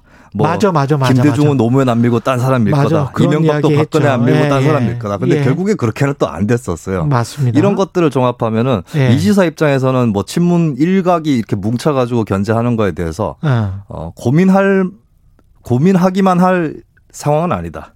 뭐 자신감 어느 정도 가질 수도 있다 이렇게 볼 수 있겠습니다. 이미 분화가 돼버렸다라고 보시는 거군요. 그러니까. 그렇습니다. 아, 그러니까 그 흐름이 실제로 이재명 지지와 이낙연 지지 등으로 흩어져서 나타나고 있고 예. 중립을 지키는 의원도 있고 어. 이런 것이죠. 그러네요. 예. 국민의힘 같은 경우는 어떻습니까? 국민의힘은 더더욱이나 민주당보다 당의 구심이 약한 상황이거든요. 그렇죠. 당 대표가 지금 세력이라고 보기는 힘들잖아요. 그렇습니다. 예. 민주당은 해쳐 모여를 하는 수, 수준이라면은 예. 국민의힘은 어차피 해쳐져 있다가 모이는 수준이라고 볼 수가 있겠죠. 그리고 이제 민주당처럼 신주류 형성 과정에 들어가 있는데 예. 이게 한쪽에서는 이제 윤석열 최재형 같은 외부에서 들어온 영입된 예. 대선 주자들 쪽으로 기존의 의원들도 분화돼서 들어가는 현상이 있고 그리고 한편으로는 어, 유승민, 하태경, 원희룡 이렇게는 아. 비박으로 예전 같으면 분류가 됐을 텐데 예. 원희룡 전 지사가 여- 여기서 좀 빠져나가는 분위기지 않습니까? 약간 그래요. 예, 그래서 기존에 예. 뭉쳐있던 쪽은 또 분화가 되고 있고 음. 그리고 그런 한편으로 이준석 대표와 윤 전 총장 쪽 이런 갈등 속에서 홍준표 의원은 또 이준석 대표를 좀 거들고 있고 그렇죠. 이런 과정에서 큰 틀에서는 오히려 홍준표, 유승민이 좀 같은 쪽으로 보이는 듯한 윤석열과의 아. 대치 속에서 예. 예, 이런 것들로 이제 다시 어, 재편이 되고 있는 그런 과정이라고 볼 수 있겠습니다. 결국은 당내 역학 구도에 가장 큰 영향을 미치는 거는 의원들이나 후보들의 개인기보다도 역시 지지율이겠네요. 지지율이 뭐 이렇게 치고 올라가면 네. 그쪽으로 세력이 이렇게 쫙 붙는 그런 경향성이 분명히 보이겠습니다. 대선 그렇죠. 선거 기간이 뭐 몇 개월 안 남았으니까. 네, 한국 역대 정치를 다 돌아보면 결국에 유력 대선 주자 중심으로 그렇죠. 재편이 되는 예. 그런 과정들을 또 거쳐왔습니다. 예. 그렇게 보면은 민주당이나 국민의힘이나 결국은 이제 유력 대선 주자로 네. 세력이 뭉치고 있는 겁니까 지금? 그렇게 되는데 일단은 그래도 그 과정에서 순탄치만은 않습니다. 항상. 음. 그래서 힘겨루기가 벌어지는데 예. 뭐 쉽게 얘기하면 이런 거일 것 같아요. 대통령을 당신을 시켜줄 수는 있는데 예. 우리가 원하는 걸 좀 내놓고 가라. 아. 이런 것이 분명히 나오게 돼 있거든요. 그래서 지자체 선거 이야기랄지 국회의원 네. 선거 그런 이야기를 하는 거구나. 앞으로 예. 공천권 또 분명히 달려 있는 부분이 있을 거고 그렇죠. 정책적으로도 몇 가지가 나오게 되는데 민주당에서 나오는 기본소득이 그런 사례가 될 것 같아요. 음. 이 이지사 입장에서는 어차피 이제 당권이나 대선 이렇게까지 가는 과정에서 이거를 어느 정도 양보를 할지 말지 고민을 할 수밖에 없겠고 예. 이건 뭐 제 상상으로 일단 짚어보는 건데 예. 뭐 기본소득을 1단계 정도의 소액 정도만 하겠다 라고 예. 타협책을 내놓거나 아니면은 내가 대통령이 돼도 국회 결정에 따를 수밖에 없지 않겠느냐. 어, 내가 다 주도하진 않겠다. 이렇게 아니 또그 절충안을 뉘앙스가 사실은 이틀 전에. 네. 그 이재명 캠프의 정무 투표 담당자 단장과 제가 인터뷰를 했는데 네. 그 인터뷰가 좀 있었 그 그렇죠. 뉘앙스가 있었어요. 그렇습니다. 이미 예. 또이 지사가 이게 어, 제1의 공약이 아니다라는 식으로 한번 얘기했다가 맞아요. 또 선회한 적도 있는데 예. 아마 이 사이에서 좀 갈등을 하지 않을까 그렇게 보여지고 예. 윤석열 전 총장은 미리 좀 인증을 하려고 하는 그런 행보를 했다고 볼 수 있을 거예요. 한편으로는. 음. 예, 박근혜 이명박 전 대통령 사면 문제라든지 이런 것들을 거론하는 걸 봤을 때는 음. 어, 내가 어, 대통령 후보가 되는 과정에서 숙이고 가겠다 라고 예. 하는 그래서 이재명 윤석열 양쪽 다 그런 통과 의뢰들을 어느 정도 거쳐야 될 것으로 보입니다. 아, 제가 이름이 생각이 안 났었는데 네. 감사합니다. 이재명 캠프의 김우영 정무 단장이었죠. 네. 예.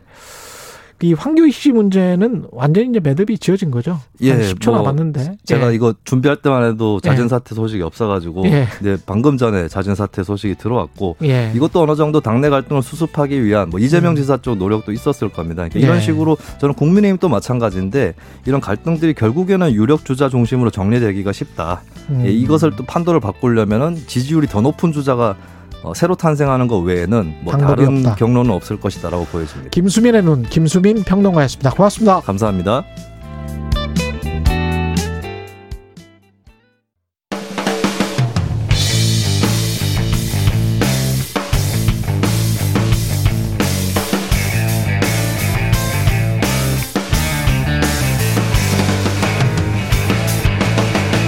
최경영의 최강 시사. 최강 시사 김호기의 사회학 카페 어서 오세요. 네, 김호기의 사회학 카페 연세대학교 사회학과 김호기 교수님 나와 계십니다. 안녕하십니까? 안녕하세요. 오늘의 주제는 포퓰리즘, 포퓰리즘입니다. 네. 포퓰리즘 하면은 우리나라에서 뉘앙스가 좋은 적은 없었던 것 같습니다. 네, 좀 부정적이었습니다. 예. 네네. 예. 근데 정확히 이게 뭔지도 사람들은 잘 모르는 것 같기도 합니다. 그러니까 어떤 사람들은 이제 인기 영합주의라고 어, 예. 그 포퓰리즘을 부르는데요. 예. 어, 좀 비판적 의미를 많이 담고 있죠. 부정적 의미입니다. 그렇죠. 예. 네, 그러나 엄밀하게 보자면 포퓰리즘은 어, 피플에서 비롯된 말입니다. 그렇죠. 그러니까 이제 국민주의, 인민주의, 민중주의라고 옮겨질 수 있는데요. 그렇죠. 핵심적 요소는 두 가지입니다. 어. 하나는 대중에 대한 영향력을 얻기 위해서 논리보다 감성에 의존하고요. 예. 첫 번째고 두 번째로는 에, 민중이 정치의 주인임을 강조하기 위해 국민 주권을 내세우는 게 포퓰리즘의 핵심입니다. 예. 그래서 국민 주권과 감성 정치. 어. 어, 정치학자 서병훈 교수에 따르면 포퓰리즘을 구성하는 숙명적인 두 요소라고 볼 수 있습니다. 감성에 의존하는 거는 나쁜 거라고 봐야지. 아니요, 그게 꼭 그렇지만은 꼭 않습니다. 그런 것지만도 않습니까? 예, 정치의 매우 중요한 요소 중에 하나는 공감이기 때문입니다. 아, 그러네요. 참. 예. 그러네요. 목소리가 없는 사람들에게 목소리를 주는 것. 나의 목소리를 대변하는 것. 이게 정치인에 부여된 매우 중요한 그러면 국민 주권의 예. 그런 공감이라면 나쁜 게 뭐죠?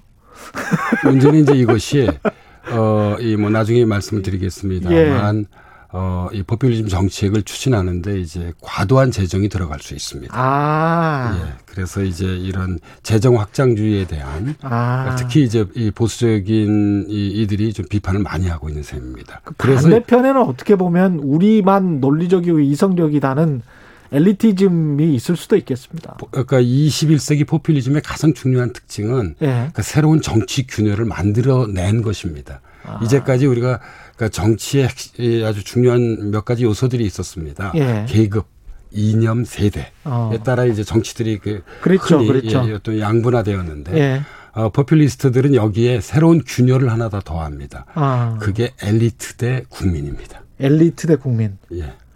아, 생각해보니까 그 금융위기 이후에 그 미국에서도 아큐파이 월스트리트 하면서 막 시- 시위하고 이런 것들도 다 포퓰리즘의 일환이라고 뭐로 볼 수 있습니다. 그러니까 먼저 그렇죠? 좀 전제해야 될 것은 예.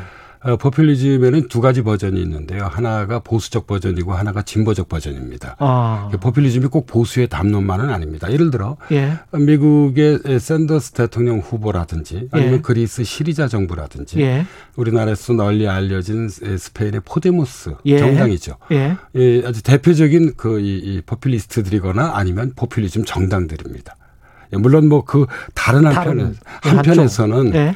어, 이 미국의 이 트럼프 대통령, 트럼프 대통령. 예, 뭐 예. 이 프랑스의 마리 르팽이 이끌고 있는 국민연합, 예. 뭐 독일의 독일을 위한 대안, 영국의 독립당, 예, 그리고 이제 집권당이기도 한 이탈리아의 오성운동.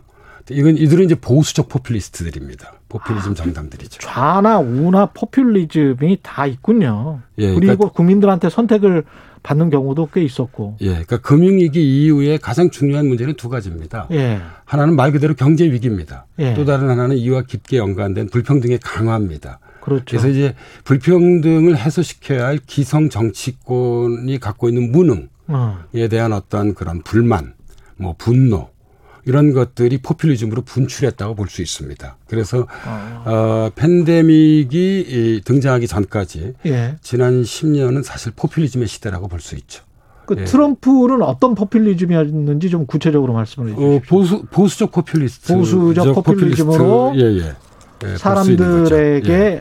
그 중국을 때려잡아서 당신들 백인 노동자들에게 일자리를 다 몰아주겠다 뭐 이런 식의 포퓰리즘 음, 근데 이것도 좀 우리가 좀 주의 깊게 봐야 될 것은 예. 저는 기본적으로 어, 트럼프 대통령 노선에 동의하진 않습니다. 예. 그러나 아, 2016년 대선에서는 승리했죠. 예. 그리고 이- 지난해 대선에서는 사실 아깝게 패배했습니다. 그 예. 차이가 거의 나지 않았습니다. 그렇죠. 바이든 후보하고요. 그러면 왜 트럼프 대통령이 이렇게 성공했는가에 우리가 맞습니다. 동의하든 맞습니다. 동의하지 않든 주목해야 되는데요. 예. 어, 조금 전에 말씀드렸듯이 전형적인 보수적 우파 포퓰리즘입니다. 예. 저는 세 가지를 주목해 봐야 된다고 생각하는데요. 하나는 아, 트럼프 대통령은 워싱턴 정치권의 기득권을 비판했습니다. 그러니까 진보적 성향의 비판. 민주당도 음. 사실 기득권의 한이그 뭐 세력이라고 봤던 거죠.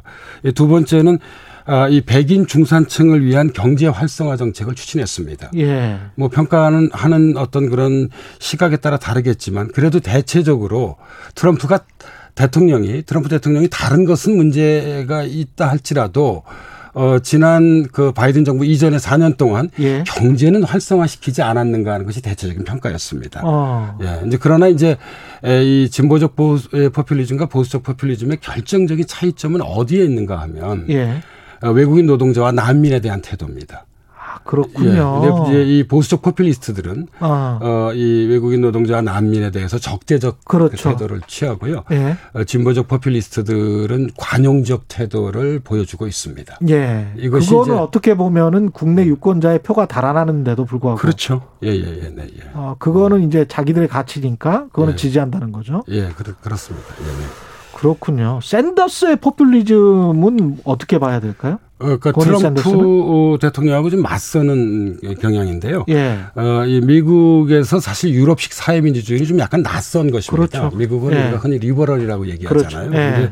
이런 유럽식 사회민주주의 정책을 미국에 적극 수용하려고 했던 것이죠. 예. 음. 그, 예. 그래서 어, 이, 뭐, 미국에 상당한 돌풍을 일으켰는데요. 예. 이 저는 뭐 이런 샌더스 현상에 담겨진 예. 어떤 사회 민주주의적 개혁, 미국 내에서요. 예. 어, 이건 역시 가장 그 기본에 깔려 있는 것은 예. 어떤 그런 이 소수의 엘리트대, 예, 다수의 뭐 우리 시- 뭐 말로 표현하자면 서민입니다. 그렇죠. 예, 예. 예, 미국식 서민들. 예, 예. 이런 국민들의 이익을 대변하려고 했다고 볼 수 있을 것 같습니다. 이게 2008년 금융위기 이후에 미국이건 유럽이건 지금 계속 진행되고 있는 거죠. 이런 포퓰리즘적 경향이. 어, 정치에. 뭐 지금 각 나라에서 예. 포퓰리즘 정당들이 상당히 팬데믹 이전까지 약진에 저기 그 왔습니다. 예. 그래서 제가 아까 말씀드렸듯이 아까 오성운동 오성운동. 경우에는 예. 예, 뭐 집권까지 했는데요. 예. 현재 진행형이라고 저기 거의 볼 수 있습니다. 예, 근데 우리나라 같은 경우는 어떻습니까? 어, 우리나라 경우에서 이, 그, 이, 포퓰리즘이 활발하게 쓰이기 시작한 것은 2010년 무상급식 논쟁을 통해서였습니다. 아, 그렇죠, 그렇죠. 예, 당시 예. 보수 세력은 이제 보편복지로서의 무상급식에 대해 좌파 포퓰리즘, 사회주의라고 복- 예, 복- 복지 포퓰리즘이라고 비판을 예. 했는데요. 이 논쟁 이후 우리나라에선 에, 포퓰리즘이 정부 재정을 고려하지 않은 채 추진되는 복지 정책을 뜻하는 개념으로 자리를 그 잡았습니다. 근데 아. 흥미로운 것은 예. 이런 한국식 포퓰리즘 개념이 제가 방금 전에 말씀드렸던 서구식 포퓰리즘 개념과는 적잖은 차이를 보여 어, 준다는. 점입니다. 예. 서구에서 포퓰리즘은 사실 기성 기득권 정치를 대체하려는 일종의 정치 운동입니다. 음. 보수적 버전이든 진보적 버전이든요. 예. 그러나 우리나라에서 포퓰리즘은 진보 성향의 정부의 복지 정책을 비판하는 담론으로 주로 쓰여지게 됐습니다. 그래서 어, 좀 흥미로운 현상은요. 예. 어, 서구의 포퓰리즘에서 가장 큰 역할을 했던 이 세력은 음. 극우 내지는 우파 세력인데요. 예. 아, 예, 이 한국식 포퓰리즘을 주도적으로 비 판한 이들은 예. 어, 이 보수적 정치 세력이나 보수적 언론이라는 사실이라는 점입니다. 예. 이것도 좀 기준이 있었으면 좋겠는데 제가 이거는 모니터링을 쭉 해서 가령 박근혜 정부 때 추가 경정 예산안을 내면 보수 신문들이 이런 이야기를 했단 말이죠. 경제 활성화를 위한 마중물이다. 예. 마중물이다. 이거는 꼭 해야 된다. 예. 그런데 이제 문재인 정부 들어와서 추, 추가 경정 예산을 하면 이거는 세금 펑펑이다라고 하는 거거든요. 그 세금 펑펑은 포퓰리즘이라는 거잖아요. 그렇죠. 예, 그러니까 이제 바로 포퓰리즘이 발흥하게 된 중요한 배경 중에 하나가 바로 거기에 있습니다. 예. 예, 그러니까 이 정당이든 언론이든 어, 이 어떤 국민들의 시선에서는 어. 기득권 세력으로 그래서 보이는 것입니다. 그 종부세 사실은 완화해 주는 것도 그들에게는 세금 펑펑 아니에요? 뭐 그렇게 볼 수 있겠죠. 이게 결국 이제 이거는 어떻게 보면 예. 경제를 운영하는 저는 이 철학의 차이가 매우 중요한 그런 요소라고 생각합니다. 예. 사실 아, 이 사회적 약자를 도우기 위해서는요. 예. 어, 이 그 복지를 강화하는 것 외에는 다른 방도를 찾기 어렵습니다. 예. 근데 이를 위해서는 사실상 재정을 확장할 수밖에 없는 것이죠. 예. 예, 그러나 이제 사회적 상층의 입장에서 보면 이런 재정 확장이 달갑지 않죠. 내가 예, 세금을 더 많이 내는데 결국 이것은 이제 증세로 귀결될 가능성이 있기 때문입니다. 속으로는 딱 그 생각이잖아요. 사실은 내가 세금을 더 많이 내는데. 예. 그래서 뭐 이것은 뭐 아주 전통적으로 예. 우리가 얘기하는 이제 시장 자유주의 대 예. 어떤 케인즈주의적 어떤 예. 경제 정책의 차이이기도 합니다. 지금 이재명 후보 같은 경우에 이 기본소득이랄지 기본주택 관련해서 포퓰리즘이다라고 굉장히 공격을 많이 받 고 듣고 있지 않습니까? 예. 일단 그 정책들부터 설명을 해 주시오. 이게 포퓰리즘이 맞는지. 어, 저는 예. 뭐 기본소득, 기본주택, 기본 어떤 금융 정책을 추진하려면 예. 막대한 재정이 필요하다는 점에서 예. 보수적 시각에서 본다면 포퓰리즘 정책이라고 볼 수 있다고 생각을 합니다. 예. 예. 그런데 사실 이 기본 시리즈는 어, 이 대단히 중대한 문제의식을 가지고 있습니다. 그 뭐 문제의 핵심은 뭐는가 하면 어, 현재 진행되고 있는 제4차 산업의 중장기적 결과입니다.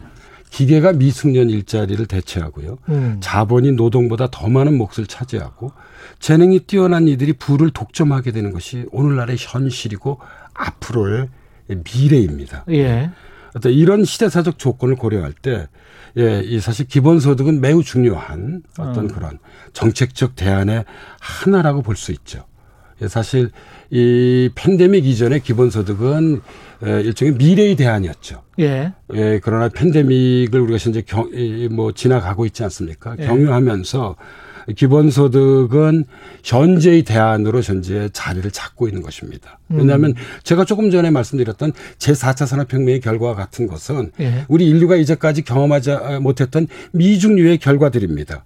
이럴 경우에서는 어, 어쩌면 복지를 음. 뛰어넘어서 기본소득과도 같은 분명하면서도 급진적 대안을 우리 인류는 도입해야 할지도 모릅니다. 어. 예. 이런 문제의식이 좀 담겨져 있는 거죠. 그 서구의 개념의 포퓰리즘 기득권 대 반기득권으로 생각을 해본다면 보수적인 후보들 뭐 윤석열 후보도 마찬가지고 다른 후보들도 다 그런 이야기를 하는데 가령 어 민주노총 노동조합이 기득권이다. 그래서 대기업 노동조합은 뭐 거의 해체돼야 되는 수준으로 해서 노동 유연성을 강화해야 된다. 이런 것도 서구 시각에서는 포퓰리즘이겠습니다. 예, 그렇죠. 예. 그래서 예. 이 포퓰리즘 개념을 사용할 때는요. 어, 일단 포퓰리즘이 여러 의미를 가지고 있는 다의적 용어라는 점을 주목해야 하고요. 아. 어, 이, 그리고 두 번째로는 어, 보수적 버전과 진보적 버전이 있다는 것 역시 우리가 또 좀 주의해야 할 필요가 있고요. 예. 예. 예, 이, 그리고 이제 마지막의 경우에서는 나라에 따라 다 이, 이 상황과 조건이 다르다는 점을 예, 좀 주목해야 할 것 같습니다. 그게 사실 예. 이 사약 카페를 시작하면서 예. 포퓰리즘을 좀 아, 앞서 다뤄보고 싶었는데 예. 그동안 다루지 않은 이유도 예. 이 개념이 워낙 다의적 개념이라서 그렇죠. 예, 짧은 시간에 좀 얘기하기 어려운 부분들이 있습니다. 예. 그 앞으로 선거에서는 이게 포퓰리즘이라는 이 단어가 또 주는 그 굉장한 힘이랄까 파워랄까 그게 부정적이든 긍정적이든 간에 그런 게 있을 것 같은데요. 앞으로의 대선은 어떻게 전망하세요? 그 포퓰리즘 보수, 어, 보수 언론들은 포퓰리즘을 계속 비판할 것입니다. 예. 예, 그런데 현재 우리 사회가 직면한 가장 중요한 과제 중에 하나는 불평등 해소이고요. 음. 예, 그리고 사실 어떤 기득권 중심으로 짜여진 사회를 재편하는 것이고, 예. 그리고 무엇보다도 사회적 약자를 옹호하고 보호해 줘야만 합니다. 예. 어, 저는 이게 포퓰리즘의 힘이라고 봅니다. 그래서 바이든 행정부의 그 예. 정책이 사실은 다 포퓰리즘인데요. 예. 그러니까 뭐 결국 이제 이 그래서 예. 베르너 뮬러라고 하는 예. 미국에서 활동하는 정치학자는 예. 포퓰리즘을 이렇게 규정했습니다. 다소 좀 철학적 규정인데요. 예. 포퓰리즘이란 민주주의의 영원한 그림자다. 아, 영원한 예. 그림자다. 그 까닭은 어디에 있는가 하면 포퓰리즘의 가장 중요한 발상은 제가 아까도 말씀드렸듯이 포퓰리즘은 피플에서 시작하는 것입니다. 계속 따라오는 거군요. 예, 그렇죠. 왜 그런가 하면 민주주의에서 가장 중요한 원리는 네. 예, 이 정치의 나라의 주인은 국민이라는 것입니다.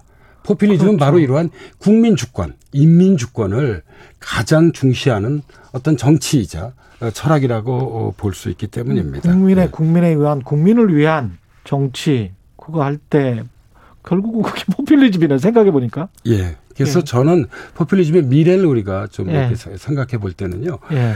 예. 결국 기성 정치권이 어떻게 하느냐에 따라 달려 있다고 생각합니다. 음. 그러니까 지난 2년 동안 팬데믹 상황 하에선 기성 정치권이 주는 어떤 안정성, 안정감 때문에 예. 지구적으로 포퓰리즘이 다소 수그러진 상황입니다. 미국의 경우에서도 이제 바이든 후보가 승리한 것이죠. 예. 어, 그러나 팬데믹이 극복됐는데도 예. 불평등이 계속 강화되고 빈부격차가 더 벌어지고 예. 어떤 기득권과 국민들의 거리가 갈수록 멀어지게 된다면 언제든지 포퓰리즘은 다시 소환될 수 있습니다. 아. 예, 그래서 당분간은 저는 좀 중장기적으로는 기성정치 대 포퓰리즘의 대결 구도가 예, 어떤 지구적 차원은 물론 우리 한국적 차원에서도 어, 이, 그, 이, 매우 중요한 어떤 그런 정치 이 지형이 될 거라고 생각하고 있습니다. 그래서. 빈부격차가 계속될수록 포퓰리즘이 계속 나올 수밖에 없다. 그렇죠. 예, 예. 알겠습니다. 예, 말씀 감사하고요. 지금까지 연세대학교 사회학과 김호기 교수였습니다. 고맙습니다. 네, 감사합니다. KBS 라디오 최근의 최강시사 듣고 계신 지금 시간이 8시 46분입니다. 네, 코로나 시대 어느덧 1년 반, 아 2년이 다 돼가고 있네요. 코로나19 상황이 길어지면서 최전선에서 사투를 벌이고 있는 의료 인력들 희생도 커지고 있습니다. 급기야 보건의료 노동조합, 보건의료 노도, 노조가 현 상황이라면 오는 9월 총파업이 불가피하다. 이렇게 총파업을 예고했습니다. 나순자 보건의료노조 위원장 연결돼 있습니다. 안녕하세요. 네, 안녕하세요. 예.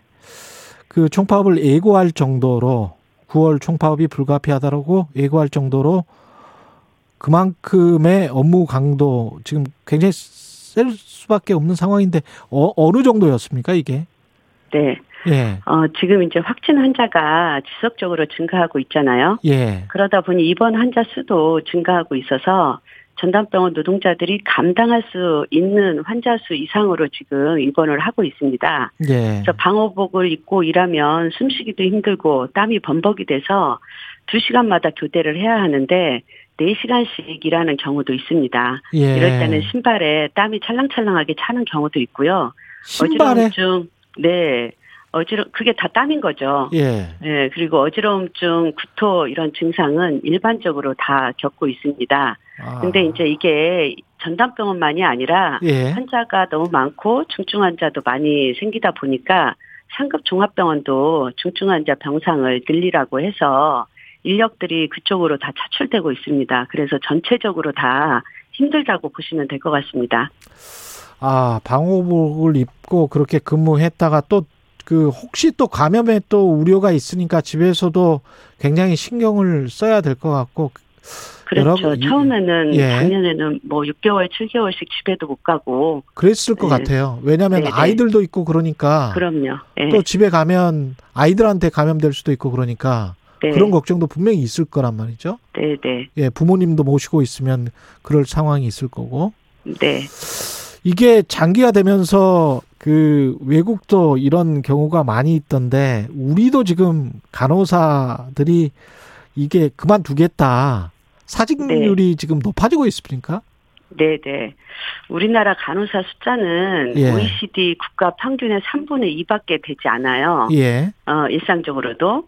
그래서 노동 강도가 높은 데다가 또 불규칙한 야간 교대제 근무 어, 이런 것 때문에 굉장히 열악합니다. 예. 그래서 육체적 정신적으로 소진도 높아서 우리나라 간호사 5명 중 4명이 사직을 고민하고 있고요. 실제로 신규 간호사는 1년 미만 사직자가 42.7%에 달할 정도입니다. 이거는 어. 전 우리나라 전체 산업의 이직률이 4.8%이거든요. 예. 이거보다 9배나 높은 수치예요. 그러니까 취업을 하고 네. 취업을 하고 1년 미만의 간호사가 사직을 한 게 41%? 42.7 42.7%예요. 와. 네. 그러니 병원이 얼마나 이 정상적이 안 정상적이지 않은지를 보여주는 심각한 예, 결과인 것 같습니다. 지금 심각하군요. 의사들 같은 경우는 어떻습니까? 의사들도 많이 부족하다라고 이야기를 하잖아요. 네. 우리나라 의사도 굉장히 부족하고요. 예. 네. 음. 그래서 의사가 부족하니까 예. 이제 의사가 2004년도에부터 해서 의대 정원 축소를 했어요. 아. 그리고 전공의 특별법 때문에 2016년부터 시작이 됐는데요. 예. 어, 그래서 의사가 더 부족한 거예요. 예. 그러, 그러다 보니 의사 업무 중에 많은 업무를 지금 간호사들이 음. 하고 있는 실정이고요. 실제로 의사 아이디로 예. 컴퓨터로 들어가서 처방을 간호사가 내는 건 다반사이고 예. 수술 동의서나 처치 수술도 하는 경우도 많죠. 예. 이 간호사 한 명이 맡고 있는 환자 수가 네. 뭐 외국에 비해서도 훨씬 많습니까? 어떻게? 어떻게 네. 되나요? 일반 병동의 경우에 예. 미국은 간호사 한 명당 다섯 명을 보고 있고요. 예. 일, 일본도 일곱 명을 보고 있습니다. 예. 그런데 우리나라는 가장 적게 병, 보는 병원이 간호사 1인당 환자 10명 정도 보고요. 예. 12명, 15명, 그리고 평균 20명 이상 보는 병원도 있습니다. 예. 그런데 간호사 1인이 보는 환자 수가 많을수록 예. 수술 후의 사망률, 중환자실, 중환자실 사망률, 폐렴 사망률이 발생률이 높다는 연구 결과가 굉장히 많이 나와 있습니다. 이게 우리가 일반적인 기업들은 파업을 하면은 회사를 상대로 하잖아요. 네. 근데 보건의료 노조 같은 경우는 정부를 상대로 하는 거죠, 지금? 아, 저희가 정부 사용자 다 포함이 되어 있는데요. 예. 이번에는 이제 어, 정부 측의 비중이 많이 가, 가 있고요. 어떤 요구 사항들이 있나요, 정부 측에? 예. 어, 두 가지인데요. 예. 인력 확충, 공공의료 확충 이 두 가지입니다. 아, 인력, 인력 확, 충 예. 공공의료 확충. 예. 네, 네. 그래서 인력 확충을 위해서는 어, 미국이나 일본처럼 우리나라도 간호사 1인당 보는 환자 수를 제한을 하자. 아. 그리고 불규칙한 야, 야간 교대 근무제를 예. 측 가능한 교대 근무제로 개선하자. 예. 그리고 의사 업무는 의사가, 간호사 업무는 간호사가 하게 해서 불법 의료를 근절하자라는 요구도 하고 있고요. 예. 그리고 아까 말씀드린 것처럼 식료 음. 간호사가 굉장히 많이 들어오는데 예. 제대로 교육을 못 시키고 투입되다 보니까 예. 또 적응을 못하고 그냥 그만두는 이런 악순환이 계속되고 있습니다. 그래서 신규 간호사를 교육시키는 예. 교육 전담 간호사 제도가 지금 공공병원에서만 실시하고 있어요. 예. 그래서 이것을 민간 사립대 병원까지 확대하자라는 요구도 하고 있습니다. 그리고 이제 어 위드 코로나 시대를 위해서 예. 코로나 환자를 보는 인력 기준을 마련을 해서 음. 임시 방편적인 이런 땜질식 대응이 아니라 예. 언제 끝날지 모르는 코로나에 지속 가능하게 대응이 대응할 수 있도록 하자 이런 것들을 요구하고 있고요. 잠깐만요. 근데 저기 아까 그 가장 먼저 앞세우신 인력 확충과 관련해서 네. 그 인력 확충은 병원에 해야 되는 거 아닙니까? 네, 네, 그렇죠. 그 정부의 인력 확충을 요구를 했다고 말씀을 하셨잖아요. 네. 그 정부가 아, 어떻게 인력 확충을 해줄 수 있는지. 아, 우리나라는 예. 어그 간호사 인력 같은 경우는 예. 간호관리 간호 등급제가 있어요. 예. 이게 이제 수가하고 연결이 되는데요. 예. 서비스 질을 높이기 위해서 간호사를 많이 채용을 하면 어. 수가를 좀 많이 주고 그 아. 차, 네, 차등제가 있습니다. 예. 그래서 이제 병원들이 예. 이 수가에 맞게 간호사들을 채용을 하고 있는 거죠. 그러면 정부에게 요구하는 거는 그 간호사 인원과 인원 지금 현재 주는 수가보다 더 높여서 수가를 책정해 달라는 것이네요. 아, 저희는 예. 어, 그거보다는 예. 같은 수가를 줘도 예. 어느 병원은 이 그 기준이 미국처럼 제한되어 있지 않다 보니까 음. 1등급이어도 어느 병원은 간호사 1인당 10명을 보는 병원도 있고 예. 어느 병원은 12명, 15명까지 보는 병원들이 있습니다. 아, 그래서 그렇군요. 이것을 예. 서비스 질이 다 다르잖아요. 같은 수가를 받는데. 예. 그래서 1인당 예를 들어서 1등급이면 1대 10 이거를 전체를 정해 놔야 어, 같은 수가를 받으면 같은 서비스치를 제공을 할 수 있다. 이걸 요구를 하는 겁니다. 그렇군요. 그 네. 병원이나 사측에 요구하는 거는 말씀을 안 하셔서 예. 아, 네, 아니요. 사측도 사측한테도 비슷합니까? 저희가 이제 예. 예, 휴가나 이런 것들을 제대로 예. 받을 수 있도록 인력을 충원하라고 요구도 하고 있습니다. 그렇군요. 이게 네. 문제점들은 좀 오래됐었던 것 같은데 네. 왜 개선이 안 되고 있다고 보세요? 그러게요. 예.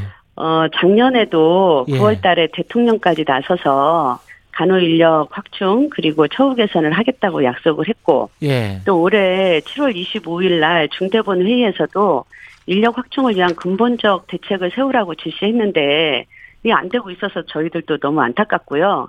근데 문제는 이 문제의 핵심을 놓치고 있기 때문이라고 보고 있는데요. 예. 전체 간호사 43만 명 중에 의료기관에서 근무하는 간호사는 50%밖에 안 돼요. 음. 나머지 50%가 어, 병원으로 그리고 환자 곁으로 돌아올 수 있도록 근무 환경과 처우 개선이 최우선적으로 되어야 하는 거죠. 예.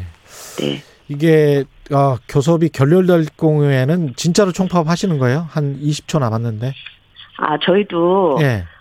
총파업하는 거는 환자를 버리고 나오는 거는 예. 굉장히 부담이 부담스럽죠. 예. 되도록이면 안 하고 싶고요. 예. 근데 정말 버틸 만큼 버텼고 예. 더 이상은 버티기가 어려운 상황입니다. 알겠습니다. 그동안에 저희가 말로는 예. 굉장히 많이 했고요. 기자회견도 10번 이상 했고 예. 복지부의 각종 위원회나 협의체에 참여하면서 굉장히 여기까지 많이 하겠습니다. 했는데요. 예. 이제는 정부나 여야 정치권, 청와대가 결단을 해야 된다라고 나순자 보건의료노조 위원장이었습니다. 고맙습니다. 네.